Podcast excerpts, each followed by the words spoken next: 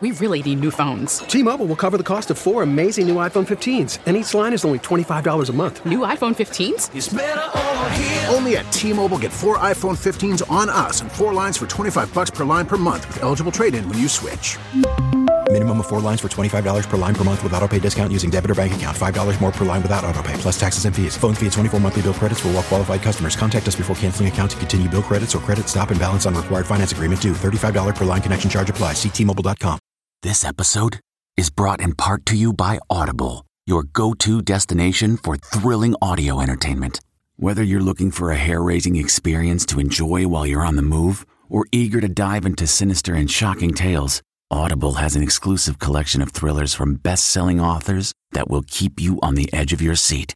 Like James Patterson's first audio only thriller, The Coldest Case.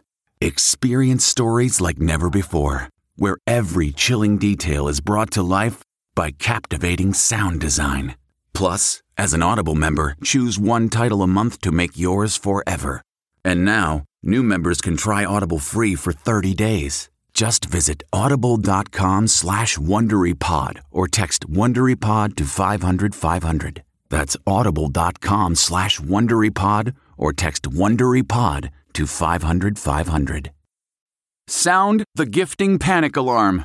We've all been there. You need to find the perfect gift. You have absolutely zero ideas and you don't know where to start. Relax. Now you can use gift mode on Etsy. Gift mode takes the stress out of gifting so you can find the perfect item for anyone and any occasion.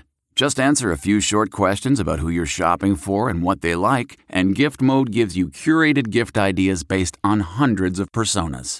Imagine pages of artisan espresso mugs for the coffee connoisseur in your life, or for the pickleballer, customized paddle covers in every shade imaginable. Etsy's got you covered. Need to find the perfect gift? Don't panic. Try gift mode on Etsy now. Let's face it, people have different sleep needs. While you love your partner, sleeping next to them might not always be the most comfortable. Sleep Number Smart Bed is designed for your ever evolving sleep needs, so you can choose what's right for each of you whenever you like. Maybe you prefer a firmer mattress and your partner needs something softer. Because of the individualized comfort that you get from Sleep Number Smart Beds, you and your partner will sleep better together. All Sleep Number Smart Beds feature cooling, pressure relieving comfort layers for soothing sleep throughout the night. And their temperature balancing bedding is designed to move heat and moisture away when you're hot. When you're cool, they hold their energy to help warm you. The smart beds even automatically respond and adjust to your movements so you sleep comfortably all night long. JD Power ranks Sleep Number number 1 in customer satisfaction with mattresses purchased in-store. And now, save 40% on the Sleep Number limited edition smart bed for a limited time. For JD Power 2023 award information, visit jdpower.com slash awards. Only at a Sleep Number store or sleepnumber.com. Graduation is a sweet occasion, but finding the perfect gift can be a bitter struggle. MMS.com has a solution. Personalized M&Ms.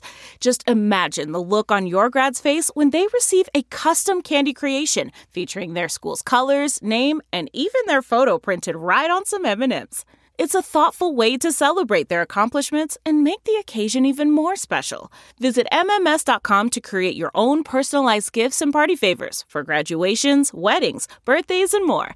That's MMS.com. Use code WONDERY to receive 15% off your next order. At Amica Insurance, we know it's more than just a car or a house. It's the four wheels that get you where you're going and the four walls that welcome you home.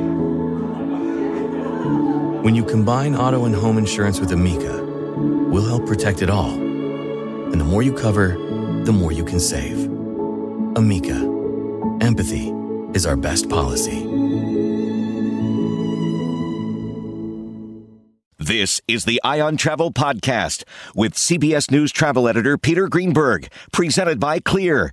Enroll today at clearme.com slash Peter and try Clear at the busiest airports nationwide.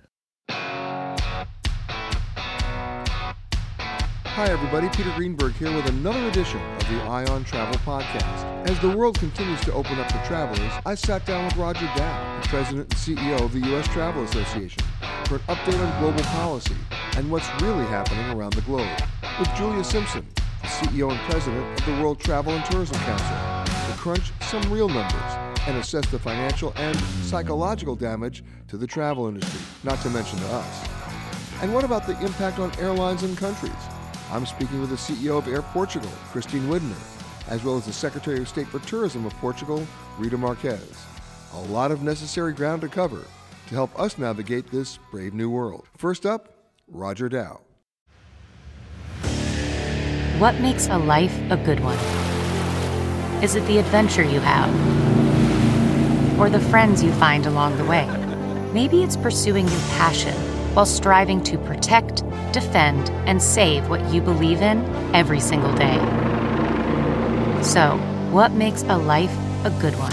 In the Coast Guard, we think it's all of the above and more, but you'll have to find out for yourself. Visit gocoastguard.com to learn more. Roger, welcome back. So, I guess the question then becomes where do we go from here? Because it's one thing to say the doors are open, it's one thing to say that people can go, but there are the logistics involved. You have airlines that you know, flooded the zone with, with, with routes, many of which didn't work, right? They've got to reposition. You have airlines that have trouble staffing their, their, their flights with, with, with pilots and flight attendants. You have cities that may have hotel capacity, but they don't have hotel staff. Uh, you have tour operators that want to take you on safari, but they don't have enough folks to drive the jeeps. So, how fast can the recovery recover, I suppose? I think it's going to be a real challenge because there's so much pent up demand. These people have been cooped up in their houses and their countries, and they're going to want to travel. And I think it's going to be one of the biggest challenges the industry's ever faced of how do we have enough people to take care of them? How do we have flexibility? And this is going to be the challenge. And people are going to say, why can't I sit in that empty table in the restaurant? And the restaurant will say, because I have no one to serve at that table. I know. I've been in hotels that had zero housekeeping staff. I've had hotels where there was one woman who worked two and a half shifts at the restaurant. The world's longest wait for a cheeseburger. I get it. No, but it was it was terrible. I felt I felt sorry. Uh, so you have that as an example. But then there's also reciprocity. Let's go back two or three months when the European Union opens up to U.S. travelers, but the U.S. doesn't open up to them. And then certain countries in the European Union go, okay, well, you want to play that game. Now we're going to say even if you're vaccinated, you got to quarantine for 10 days. Or in the case of Sweden, saying even if you're vaccinated, you can't even come. What's going to happen there? I think it's going to be one of those games back and forth. And uh, what you do, my folks, will do to yours. And I, I think you're exactly right. Uh, and people are going to do that. Uh, we're also going to see the uh, over tourism rear its head. The people have gotten used to, sadly to say, of not having all the visitors in their town, and they kind of like it. They can get in the local restaurant, and now when they can't get in the restaurant, they're going to start complaining about the tourists. You can't keep everybody happy. It's as, it's as simple as that. It's a double edged sword of economy and lifestyle, mm-hmm. right? No question about it. I mean, look, we have Venice already on the verge of putting turnstiles in St. Mark's Square. They're already going to start charging an entrance fee into Venice if you're not staying at a hotel starting next year, anywhere from three pounds to 11 pounds a person. That's not going to go over very well. Uh, you have Venice banning cruise ships from the lagoon right? And, and everybody says, we don't want to become another Venice. And Venice says, we don't want to become another Barcelona. Well, here we are in Portugal. Portugal had a banner year in 2019. And I happen to think they took a lot of things for granted because they thought it was going to happen in 2020, and it didn't. Now we're moving into 2021. Where does reciprocity fit in there? Because they're now all competing for the same market. There's no question about it. You know, but one of the things that came out of the uh, pandemic is with domestic travelers is they found new places. People are looking for the outdoors. People had never thought of going to a national park, never thought of going to Moab in Utah and all these places. And a lot of places that were off the beaten path have now been discovered. And I think that's that's good for the travel industry. And then what does it mean in terms of airfares? I'll give you an example. Two weeks ago, before this announcement was made, my airfare, I'm going to go domestic and then international. My domestic airfare from Dallas, one way to LaGuardia on American Airlines, on a usually heavily traveled business travel flight, was $48.20. My airfare from Los Angeles, excuse me, from, from JFK to Los Angeles a week later on Delta was $68.20. The cab fare from Manhattan to JFK was 72. Uh, then you had the international flights, and that's where things started to change because there were about 90 different city pairs between the U.S. and Europe, where LAX to Madrid or, or, or, or uh, New York to Finland, all of them were under $340 round trip. Well, here we are today. Those fares are not those fares anymore because once that door was opened, now those airfares are uh, like LA to London, which was like 340 round trip, is now $1,600 in coach, right? Uh, uh, Dallas to Madrid is up to $2,000. Who's paying those fares? How many times have I been on your show during the pandemic and said, smart people, book now, you're never going to see these rates again, and what you predicted is now coming true? It's going to be tough for people to find. And the other thing is, I had one flight that uh, my assistant put me on a later flight than I wanted. I said, well, there's an earlier flight. The flight she put me on was two hundred and forty dollars. The earlier flight was thirteen hundred and forty dollars. Same same city pair, but the earlier flight and well, I, am going to say know, something. Made now. no sense. Well, I'll tell you why it makes no sense because it gets into the individual inventory in different buckets at different online travel agencies. If you're going to make your reservation online and you see a little tag on that fare saying only three seats left, that's a lie. There's only three seats left in the inventory that they were given, their allocation from the airline. Why wouldn't you pick up the phone and call the airline directly? I know people are, are they, they've lost the art of the conversation, but that's where I found my $48 fare. It wasn't online. And not only that, when I went back online, there was one $48 fare, and the next fare jumped to $900 for reasons that no one can understand. It's based on the allocation that they've been given, not the actual number of really available seats that the airline is holding at any one time. And when you get that person on the call from the airlines, if you're nice and you ask them, I'd like to go here, when is the best fare? And they'll come up with a fare that you wouldn't even see on the internet because the date you're looking at, maybe a day later, it's half price. Well, I'm going to tell you my old my old uh, mo, which still works today. When you call the airline and you say, let's say, I want to go from, I'll give you the example, Dallas to New York, they're going to say, when do you want to travel? Don't answer that question. Instead, say, can you look on your screen and tell me, scroll through all the fares, what's the lowest fare you've got, period? And they'll go, oh, it's $48. Okay, great. What are the restrictions? It can only be on a Wednesday at 2 in the morning. Your middle name has to be Murray. You go, okay, I'll do it. I'll go. I'll change my name. I'll, I'll get a snowmobile. Whatever you need mm-hmm. to get that fare. So you back into the fare without volunteering where you want to go. All of a sudden, you get stepped up to a higher fare. No question about it. Once you tell them the date you're going, you're going to get that fare, and you're not going to hear about the others. So as long as you can be flexible, things are going to be okay. But you have to still be flexible quickly because remember, the airlines overseas have been operating essentially on a one way basis. U.S. passengers going overseas, nobody coming back to fill a lot of those seats. And as a result, the, those airfares had to drop or they were flying a lot of cargo. Right now, they're not flying a lot of cargo. They're, you're the cargo, and the foreign travelers are the cargo. That means the airfares have nowhere to go but up make those bookings now. Think 333 days out, or 330 days out, actually, and at least protect yourself. I totally agree. Uh, book now and book far out. My thanks to Roger. When it comes to lobbying for change and then monitoring policy in arguably the largest industry in the world, travel and tourism, one group is at the forefront the World Travel and Tourism Council. And the person leading this organization, Julia Simpson, knows the economic and political impact of the business. The numbers are, to say the least, staggering, both in terms of loss and perhaps some good news, promise. Julia, welcome. Peter, welcome. Lovely being with you. So here's the real question. I mean, if you take a look at the numbers, right? It's travel and tourism, the largest industry in the world, one out of every 10 jobs. Before the pandemic, one out of every five new jobs. On a global average, maybe 11% of global GDP, but there are some countries that are up to 40. I mean, we're talking not just tourism dependent, we're talking tourism driven economies. When you think about all that, we have some real issues here as the world tries to come to grips with coming back to travel as people begin to emerge from COVID 19. You're absolutely right, Peter. I don't think pe- people always understand how valuable travel and tourism is to our economy and jobs. I mean, globally, we've probably lost 162 million jobs. um, and it's how there's how we're going to get those jobs back. Uh, as you quite rightly said, we're talking about a ten trillion dollar global business pre-pandemic, and we've seen fifty percent of that more or less wiped off the off the, off the face of global wealth. Um, you know, so in some countries, this is really serious. It's about putting bread on the table. Literally.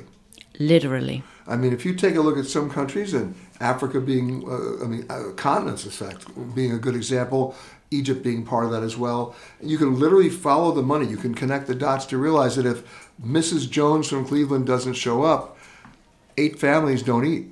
Exactly. I mean, at the World Travel and Tourism Council, we represent something like over 200 of the really top companies in travel and tourism. But we also represent the 80% that are small businesses, often family run businesses uh, that, you know, are really being impacted by this. You've also got to remember that travel and tourism, over 50% of the people that work in the industry are women. Um, they come from ethnic minorities. They are often first jobs. Uh, th- this has really, really really hit them hard. So, how do you get around it right now? Because wherever I've been going over the last five months, it's not new I'm in hotels that aren't staffed. I'm in hotels that some hotels had no housekeeping whatsoever, no restaurants open, no other essential services, and yet the hotels were desperate to stay open. And it's this double edged sword of how do you keep a hotel open when you can't provide the service? Exactly. It's been a real challenge. I think if you're traveling around Europe now and the UK, you will see things are open. I mean, obviously, UK, Europe, we've got sort of around 80% of adults have been vac- double vaccinated. So you are seeing it. But it's, it's a very varied picture around the world. If you're going to Australia, New Zealand, these economies are still effectively got the close sign outside their down. door. And I think really, probably the US is somewhere in between.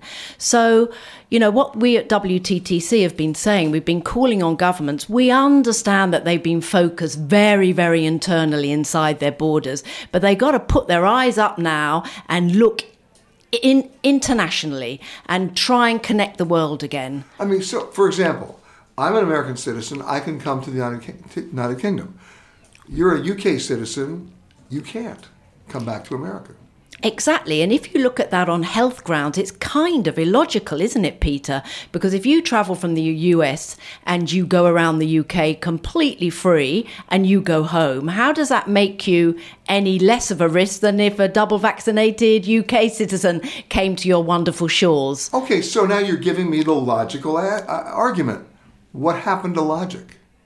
Well, you know, I think where there's fear, there's logic often goes out the window. And I also think when you're talking, businesses are very agile. Businesses and travel and tourism have really responded agilely to this. But governments, by their very nature, tend to be a little bit less agile.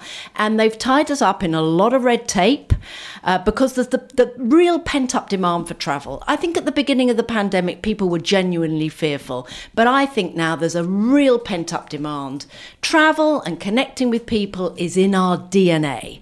Um, and we've got to get back to doing this. And while we're thinking about it, maybe from a leisure aspect, you've got to remember the impact on business uh, because business, particularly that transatlantic travel corridor, it is the biggest business. It's the richest travel seam in the world, and it's currently almost closed. All right, so now I'm going to, I'm going to shift gears to, to an issue that was with us before the pandemic. And you would think that during the pandemic, as with so many other businesses, people would have had a chance to rethink, reset, re, re, reprioritize. And that is first and last impressions make a deal here, right? The, the first impression you have of a country when you, when you enter, the first or the last impression you have when you leave. We are seeing immigration lines at border patrol at border crossings in the UK, at the airports, uh, in Portugal, in so many other countries. Five, six, seven hours to get in, five, six, seven hours to get out. This is not a news bulletin. This was going on before the pandemic. What happened to governments understanding that there's a true connection between your your border crossing guys, your immigration and customs, and the country itself in terms of the tourism experience. You're completely right. I sometimes think though you need to break something to to realize how you need to fix it. I just traveled back from Portugal. I was very lucky. I, you know, coming back to the UK, I came through quite swiftly. A lot of the checks were done in Portugal before I boarded my plane. But where I think this needs to go is into contactless travel.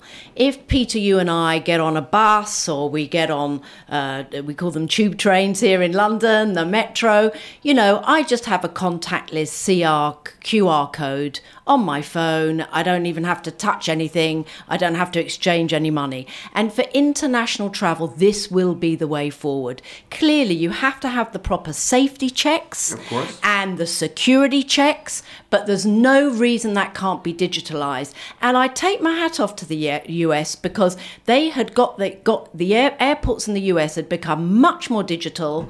In the old days, you used to queue for a long time. So we don't want to go back to the old days. We're heading forward, and I'm sure that there will be a contactless digital solution that will, if you like, be the phoenix that rises from these ashes. Well, part of that solution, I hope, will be something called pre clearance because it's been around since 1952. If you're flying back to the US from the Bahamas or from uh, Bermuda or from Ireland or from Canada and many other countries, you clear US Customs and Border Protection in the country where you're leaving from so that after an 11 hour flight, you're not on line for three hours. You've already been cleared. They already know you're on the plane. You've already passed customs. You just get your bags and go home. Or if you're connecting flights, you just go to your next flight. It's so simple. The two places I wish they would do it is Heathrow and Charles de Gaulle. I mean, that would be my lobbying efforts to do pre clearance in those countries because it would make a huge difference. I think pre clearance is a great idea as long as it's done digitally. What you don't want to do is swap the queues getting into the US for great big pile up of people in airports in Charles de Gaulle in Heathrow. So as long as you can do it smartly, I think pre clearance is the way ahead. What's your biggest challenge now coming into WTTC? You're the, you're the new CEO. Oh, thank you, Peter. Well, the biggest challenge is to really get us flying again and get us connecting internationally. I'd love to be able to say that this pandemic is over. Um, there is massive pent up demand, but as I was saying, there are parts of the world that are still closed. So we need to connect people, we need to connect them smartly. And why do we want to do that? Because this isn't just about connecting people and businesses and families that have been torn apart, not seen each other for two years.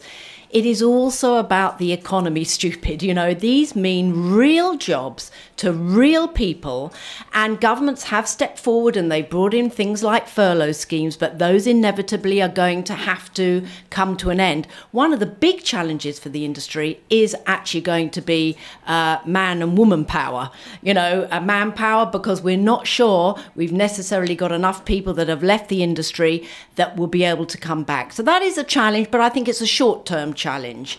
Um, and I'm very confident that the industry will, you know, step up and be able to embrace all the people that are flying around again.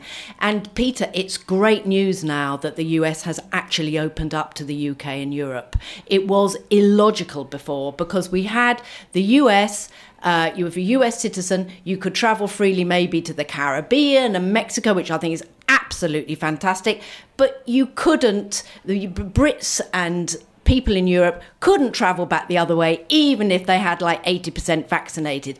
I think the, the, the brave and correct step that uh, your president, uh, Mr. Biden, has taken is great news. Chapeau to him.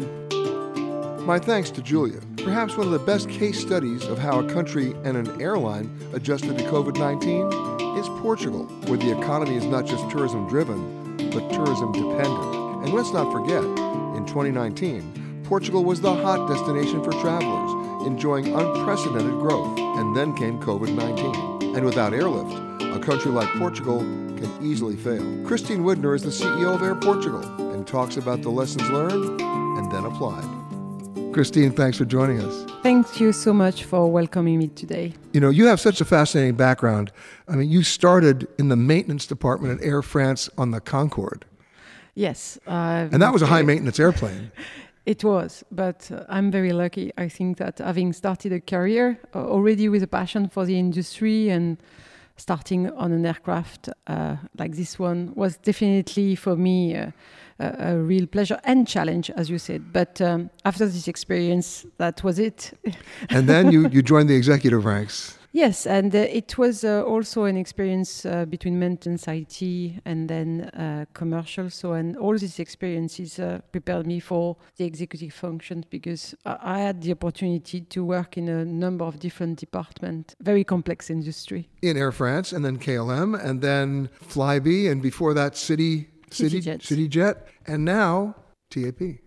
TAP, Lisbon, Portugal. And TAP, one of the legacy European carriers, one of the legacy European flag carriers. I remember when TAP didn't have the range to get to Lisbon and would stop in the Azores for fuel. Uh, that was in the 50s and the 60s. And, and they were flying, I remember TWA at the same time, they were flying Constellations.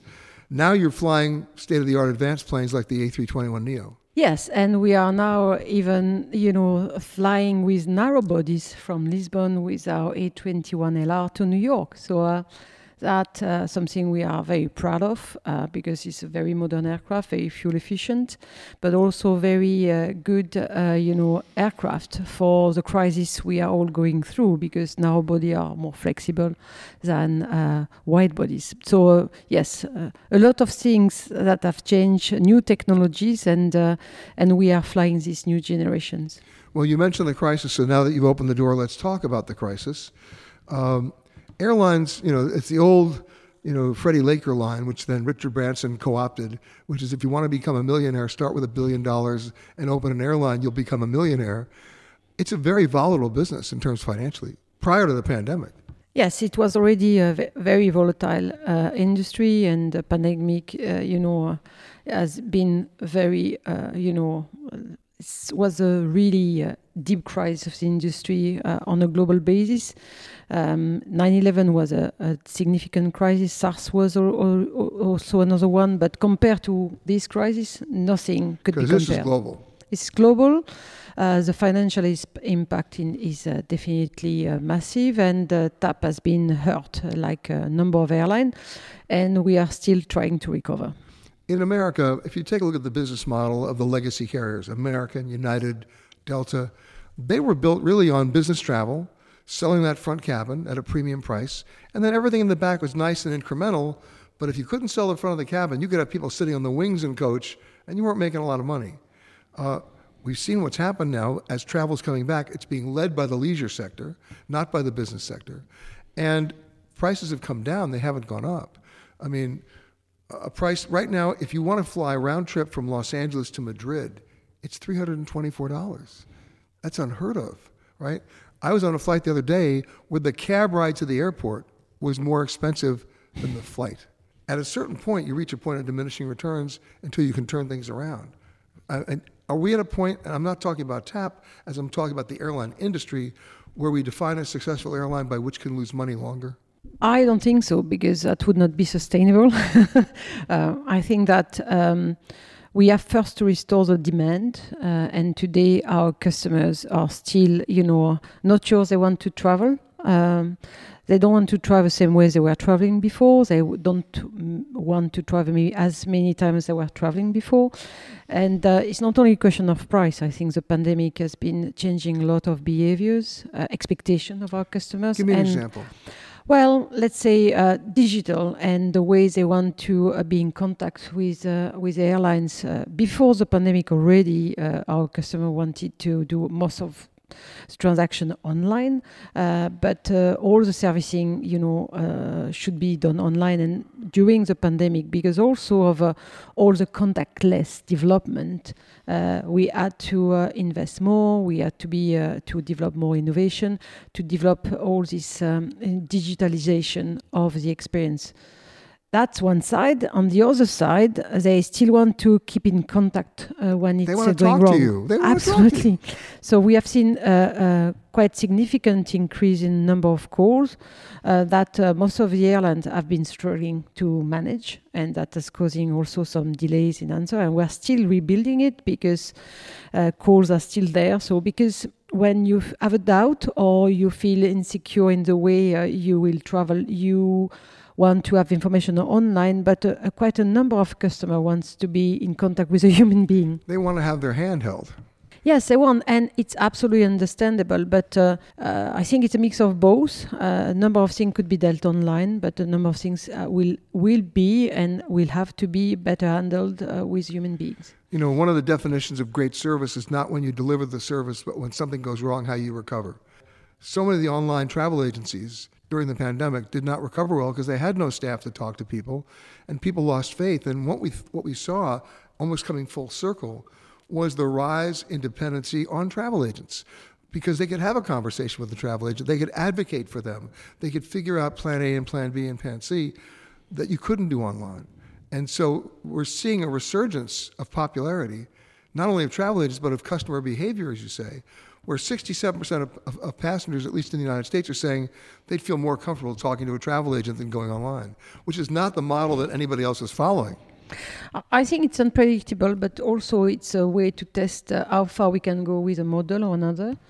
And I think the right balance between digitalization and uh, uh, human contacts. And crises have always uh, put in uh, more emphasis on human contacts, and that's what we are. Meaning maybe it will be a more human experience than before, and that's good, because I think that travel has, has, to remain an amazing experience. Um, this crisis proved to us that customer experience, uh, customer confidence important. I think uh, as an industry, uh, some airlines did better than others. I joined TAP a few months ago, and we are still rebuilding this customer experience. And um, I think we need to invest more in the future, and what the team is doing now. What we th- what we saw in the United States is that as airlines started to come back online and people started to travel domestically, they doubled and tripled down on their routes.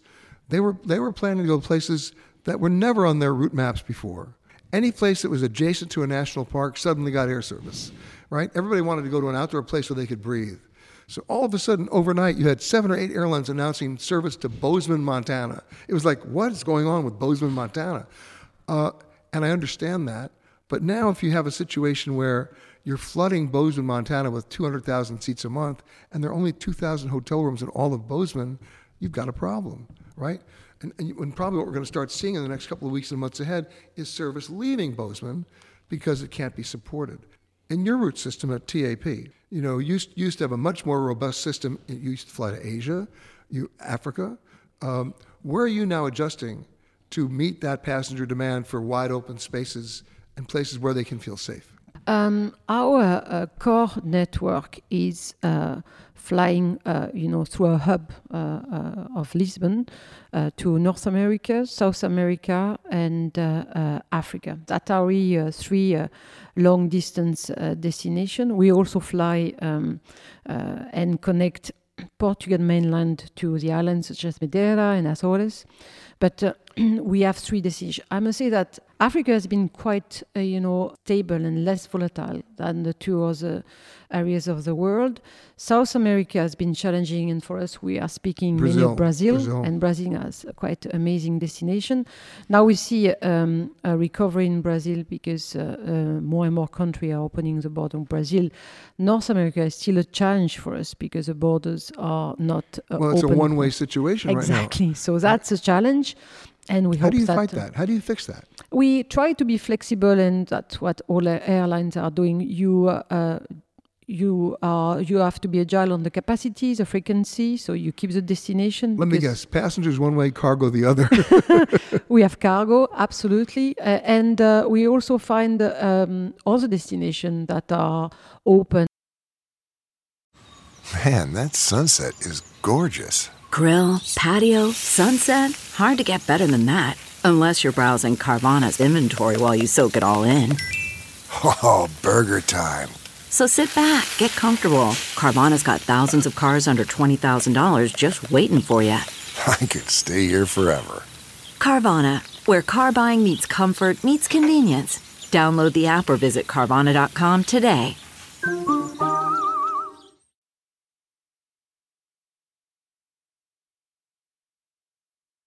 You mentioned the Azores, and I want to do a shout out to those guys. The nine westernmost islands in Europe. What a secret, hidden destination. It's frozen in time. I love it. I can't get enough of it. If you haven't been there, I mean, you need to go. Um, and to give you an idea of how special the Azores are, uh, I'll just give you one example, and it's going to come as a surprise to most of you. They still have bullfights there. but they're not really bullfights. They're sort of like bull chases, and the bull doesn't die. It's it's the most interesting spectator sport I've seen in a long time because the bull does run after people. And you better be behind the barrier, but it's and it moves from village to village to village. You never know. You have to ask what villages are going to be in today. And all of a sudden the truck pulls up and here comes the bull. It's but the food, the fish, unbelievable. And I, I, have to give you a, a shout out for that because as people are looking for destinations with social distancing baked in, with with with an affordable destination, I mean, I you, you wouldn't you, you couldn't do better than than the Azores. Yes, it's a wonderful destination, and I think that uh, uh, when you look at this destination, if you talk about wild spaces, being able to do like uh, you know trail or hikes, it's amazing. And there are a lot of destinations like that in Portugal. So uh, to promote the destination, thank you so much. But uh, I was in Madeira last weekend. We had a wonderful time because you can absolutely have these wild spaces, amazing food, and although travel. I must tell you, if you're landing in Madeira, the pilots who fly to Madeira are a special breed because it's a little windy on the landing. I'm telling you, the, the landings and takeoffs in Madeira, that's the e-ticket ride at Disneyland. I'm telling you. Yes, but as you know, we have. Uh, I would say our procedures, our new aircraft, and I think that uh, it's a special landing, but with special procedure with captain only landing in in uh, in Madeira. You see, I call it a wild landing, and Christine called it a special landing. I like that. Okay, good. But now let's talk about some other routes and things that you've done in the past, because prior to your arrival at TAP, there was a time where if you flew to Lisbon, you had 45 other destinations you could tag on in your routing for a nominal amount of money. What a great idea that was. Are you still doing that? Now, what we uh, put in place is working very well is uh, stopover. So That's uh, what I'm talking about, right. And we do that uh, up to five days today, meaning that if you uh, fly through Lisbon, you can spend a few days in Lisbon, and it's included in uh, in your connecting itinerary. So, and it's giving the opportunity, for instance, for tourists coming from America to uh, do a fantastic stop in Lisbon. They could even go uh, when in Lisbon either to Azores or to Madeira, There and then go. fly in other places in Europe. So that's uh, and that's all included in one ticket. Now, I have an admission to make. I'm somewhat of an addict when it comes to this. Do you know why I stop in Lisbon? For one thing chocolate mousse at Pap'Açorda. I'm sorry, I do. For those of you who have ever had chocolate mousse at a restaurant, you know that you know how how disappointing it is when they serve you the chocolate mousse in this little baby champagne glass, a little baby spoon. That is not the case at this restaurant. Mm. You walk in and they have great seafood, but you're there for the dessert. And you only order chocolate mousse. That's the only thing I'm going to allow you to order. And you go there and you order the chocolate mousse and you're sitting there waiting for this little champagne glass. And all of a sudden there's a tap on your shoulder and there's a waiter standing there with a huge uh, bowl and a ladle the size of like Texas. And just they just pour it. It's like you need to go home on a stretcher. That's true. You'll be taking a long nap. But the point is, I, I never go to Lisbon without doing that. That's that's my stop. Sorry. Yes, Portuguese hospitality, quality of the food, quality of the wine. I think that um, that's what uh, our customers are discovering the first time they arrive in Portugal, and that's why also they are coming back. And there are many other traditions such as a custard tart, so what you can, you know, taste in Portugal nowhere, nowhere else in the world. So I've been. Uh, it's very dangerous for your diet, to be honest. Uh, but yes. but uh, it's a wonderful country. And I'm going to tell you this as a compliment. Portugal to me is the kingdom of a dead empire. And if you ask most Portuguese what's going on, the tendency over the last couple of years was to talk about Vasco da Gama. That's about it. It's cool, it's honest, it's open, it's affordable. And because of a route network that you have, you can go to a lot of places, including Africa. Absolutely. And um, we are trying to welcome also a customer on board with exactly the same kind of hospitality. We say with our arms open, uh, because it's also the Portuguese tradition to be very friendly. Um, they also are, you know, uh, everywhere in the world. So there is a huge diaspora of uh, Oh, Portuguese yes. everywhere in the world. So there's also this tradition of welcoming people coming You from go to everywhere from the Boston. Portuguese. You go to Hawaii, Portuguese, because you were the fisherman. Absolutely, and the navigators, and Yeah. uh, you know a lot of discovery thing to uh, the Portuguese, uh, you know, uh, uh, explorers. So this tradition and uh, also this ambition to welcome culture from everywhere in the world is still there, and uh, I'm very amazed to see our Portuguese in my organization, but also in the country, have keep uh, kept this in their DNA. So, and that's also what is uh, with this country one one of the reasons why it's one of the best country to travel to, either for leisure, of course, for any kind of leisure, but also from businesses. More and more um, corporation and organizations are deciding with remote work and also a, a fantastic condition to move their organization to Portugal because it's a can do that fantastic place. Absolutely. Right, now I, I won't let you go with asking one question. The next time I get on a TAP flight, will you promise me that dessert will be chocolate mousse? I can try. My thanks to Christine. Portugal is also a role model for government policy in the COVID era. But as Rita Marques, Portugal's Secretary of State for Tourism, argues, she had to make sure the country stayed focused on all the sustainability and environmental impact issues that confronted it before the pandemic in order to emerge from it. Thank you for joining me. Thank you for having me, Peter. You know, Portugal to me right now is a role model of how to behave in, in COVID. Uh, you were one of the first countries to open. Uh, you were one of the first countries to stay open.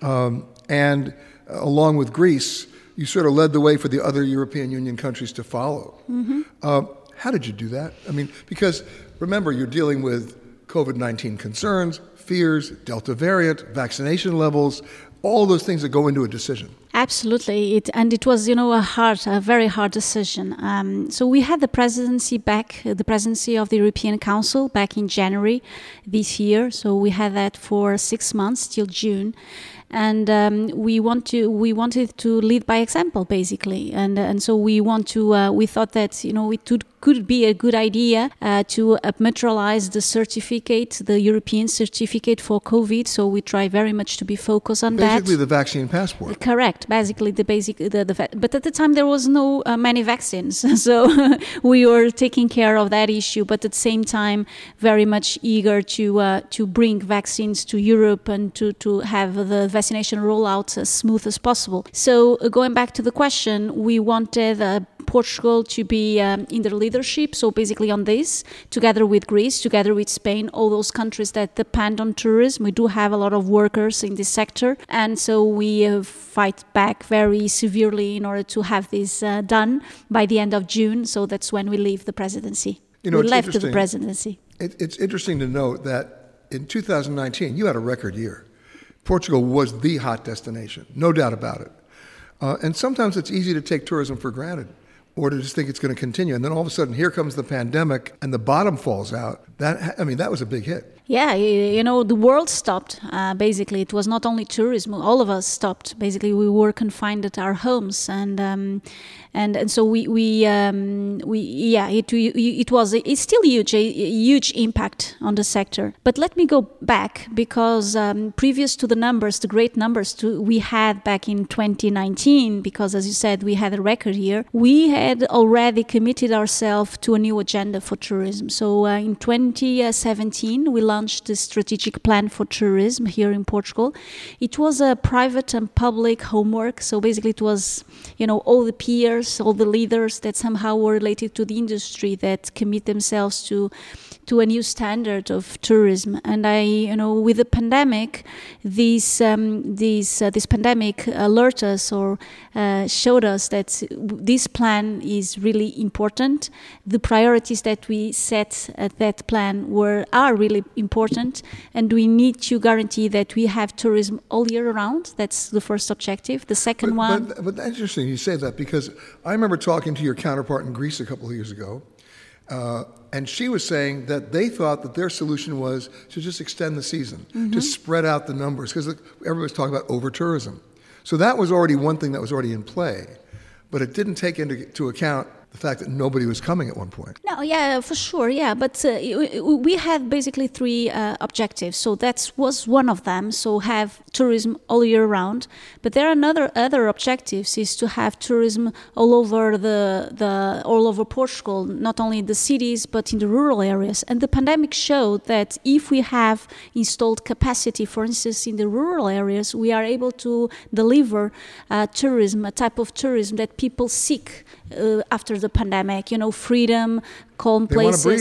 Yeah, of course, uh, the mindset has changed. A lot of mindfulness, also, you know, to to for us to conclude what is our role in this planet. How can we contribute to the future generations? And so this was the second objective. And the third one was to diversify our markets and to guarantee, uh, you know, um, uh, an excellent service, always, you know, value added service. And this was our last objective. So altogether, these three objectives uh, continue to be very adequate, very useful. Um, and so we'll uh, come back alive and kicking for sure after this pandemic. When you talk about the mindset has changed, give me an example of how passenger or traveler behavior has changed in the wake of the pandemic. What are they demanding now? What are they expecting now? You know, um, they they are very attentive to sanitary rules, that's for sure. But most of all, uh, they are very uh, determined in finding a nice accommodation that lets them breathe basically you know. So don't annoy so much the customer let them uh, you know uh, enjoy the place not interrupt, interrupting him or her several times uh, giving her him or her a good uh, service but not very how can i say very active service always right. you know. So they like to be pampered but in a kind of passive way you know what i mean? Um, and this is kind of you know a consequence of our strategy and of course the pandemic uh, altogether i think you know we are moving to this focus on uh, being more social uh, minded, uh, environmental minded, and, um, and, and that's the, the new tourism, I would say, the new world also. Of course, many of your counterparts in many other countries of the world traditionally depended it was a numbers game. How many visitors per year? What was their average stay? What was their average spend? That's got to be thrown out the window now. Absolutely. I, I, know, I, I, guess companies will immediately understand or are starting to understand that for the balance sheet, we have to have some you know, business numbers, revenues, and all that. But we have to have also on the balance sheet the social impact of that company, the environmental impact of that company. Because if they don't do that, they would lose their license, they would lose their customers uh, and they will lose their investors you know? So it's not only a question of client relationship it's also a question of government with gov- government relationship because they will lose their licenses basically and also investors relations all the sta- stakeholders. So this is um, this is something that the companies not only the companies and the customers should be very attentive at of course, there's always this double edged sword because if you're an airline, you want to fill every seat on the plane, right? You got to get as many people on the plane as you can to get to Lisbon or the Algarve or anywhere, right? And yet that sort of like flies in the face of what you're just talking about. Yeah. Yeah. At the end of the day, uh, you know, uh, they, they want to have a, a profitability. I understand that. But in the long term, if you are running the marathon, you know, this is not a sprint. So if you are running the marathon, they have to be profitable economically, financially profitable, but they want to have, you know, a good relationship with investors, customers, all that, with the governments as well, with the public sector. And in order to achieve that, they have to open up their minds and increase sustainability mind mindset, in, in include the, the, the sustainability mindset in the business model. And how successful have you been in changing the minds of those operators and those investors?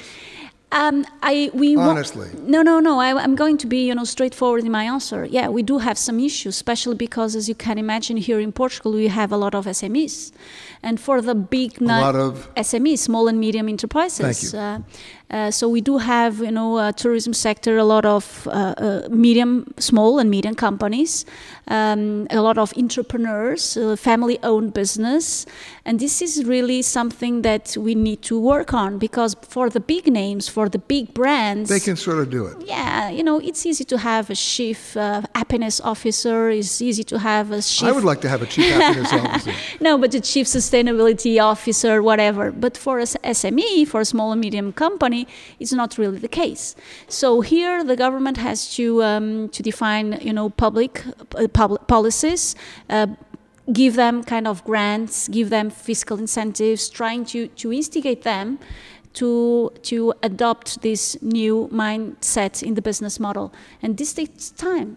And I have to tell you, it's not also uh, not only about it's not only about the the entrepreneur or the businessman or woman. It's also about the workers, because now we are fighting hard to find talents in the sector. So you know we do have a scarce, uh, um, you know, scarce talent in the sector. And what we are figuring out is that a lot of people, when they think about the sector, they don't accept any offer. They accept the best offer, meaning that sustainability also plays in the equation. So it also is a piece, you know, of the, the equation. So because people tend to accept offers from those companies that do have a shift happiness officer or a chief sustainability officer. Okay, that settles it. I'm getting a chief happiness officer. I, I have to have it. No, but in, in all seriousness, it's another challenge that you have, which you're not alone in. The United States, big problem in terms of finding the people to actually do the jobs. There's a labor shortage right now, Yeah. and people aren't really coming back to work. I've been in some hotels where the housekeeping staff was zero. I've been in some hotels that had no restaurant. I've been in some hotels that basically said housekeeping's coming once every four days, if you're lucky. That's redefining hospitality.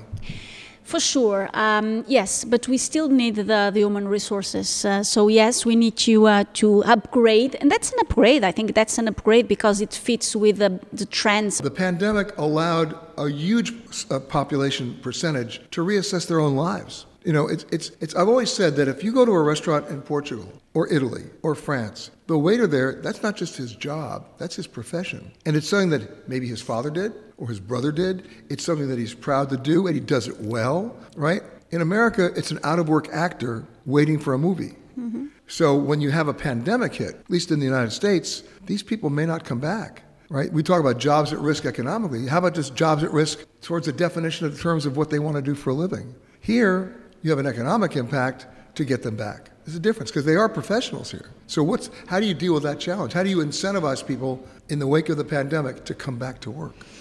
We have to work in several dimensions. So, first of all, we have to uh, train the entrepreneurs, the businessmen and women, alerting them to the new uh, recruitment policies. For instance, how can you value the professionals that work in the area, for instance? How can you pay more to them as well? Because, you know, it's also about earnings Right. at but the then end the of the double-edged sword there is once you pay more, then it costs more for people to come here. Yeah, it's true. But uh, you know, a couple of minutes ago we were discussing about the parameters. How can you evaluate business? And this, you know, we can evaluate business on not on the number of people that you are hosting, but also on the receipts that you are making, right? So we need to shift a little bit the idea. We we have a limit for sure for the number of guests that you are able to to to uh, to host. But going back to the question, um, I think we have to uh, involve, of course, the entrepreneurs, the businessmen, the management, the management. But we also have to open up our open up the possibility to integrate migrants, for instance, and that has been a solution for a while here in Portugal. It's what built America. Yeah, we, we know, and that's what was built Portugal. In fact, we were explorers, so we were, you know, we are a, a country that has always been open to others, and tourism and uh, and migration are pretty much uh, two globalization phenomena, right? They are much, they are very much related, and if we incentivize, promote, foster tourism here in Portugal, we cannot abandon the possibility to also to instigate and foster and nurture and pamper migration. So, for instance, what we have been doing in our schools, in our uh, Turismo de Portugal schools, our National Tourism Board, we have been organizing several specific programs for refugees, for instance, migrants, helping them to be integrated into society, but not losing their values, their authenticity, their identity, and um, and the balance has been amazing. So uh, we are quite happy with that experience, and we can will continue for sure to work on that dimension. Well, perhaps America can learn from you. Well, who knows? We can also learn with Americans for sure. I think you know it's a take and give also. Of course, back in February of 2020, the word that was on everybody's agenda was over tourism. We've seen now, as we've come out of the pandemic a little bit, what's happened in Venice, banning the, the, the cruise ships from the, uh, from the lagoon, putting in everything short of a turnstile in St. Mark's Square. Have you gotten to that point in Portugal yet? Um, that's a very tricky question. Um, we we don't want to get to that point, um, but we need to be flexible enough to react if we are ready. You know, if we are pretty much close to that point. And uh, Venice case is um, needs to be, uh, you know, um, an alert to all other countries, and we ha- we have that issue with Barcelona, for instance. Everybody Uh, says they don't want to become another Barcelona. I- I know. And then Barcelona says they don't want to become another Venice. And that's correct, and we don't want to become another Venice and Bar- Barcelona. So uh, we have been very attentive to that situation. We need to avoid that situation here in Portugal, but I'm not going to hide that it might be, it might happen in Lisbon spe- specifically. Um, of course, we can bring technology on. We haven't talked about technology, but we also have, you know, been working very much on innovation and technology. How can you manage flow of people, you know, entering the port, for instance? How can you advise them not to go to that restaurant if it's packed in order to move to another restaurant? So we do have, um, um, um, we, we are assuming a lot of commuting uh, commitment on innovation. We do have an agenda on innovation. And basically, we want to, to introduce innovation not because um, just just because yes it's good it's sexy it's because we need that in order to provide a seamless experience also a, a seamless uh, travel experience and at the end of the day to better manage locals uh, because it's impossible to travel in Lisbon if you are not happy to live in Lisbon right?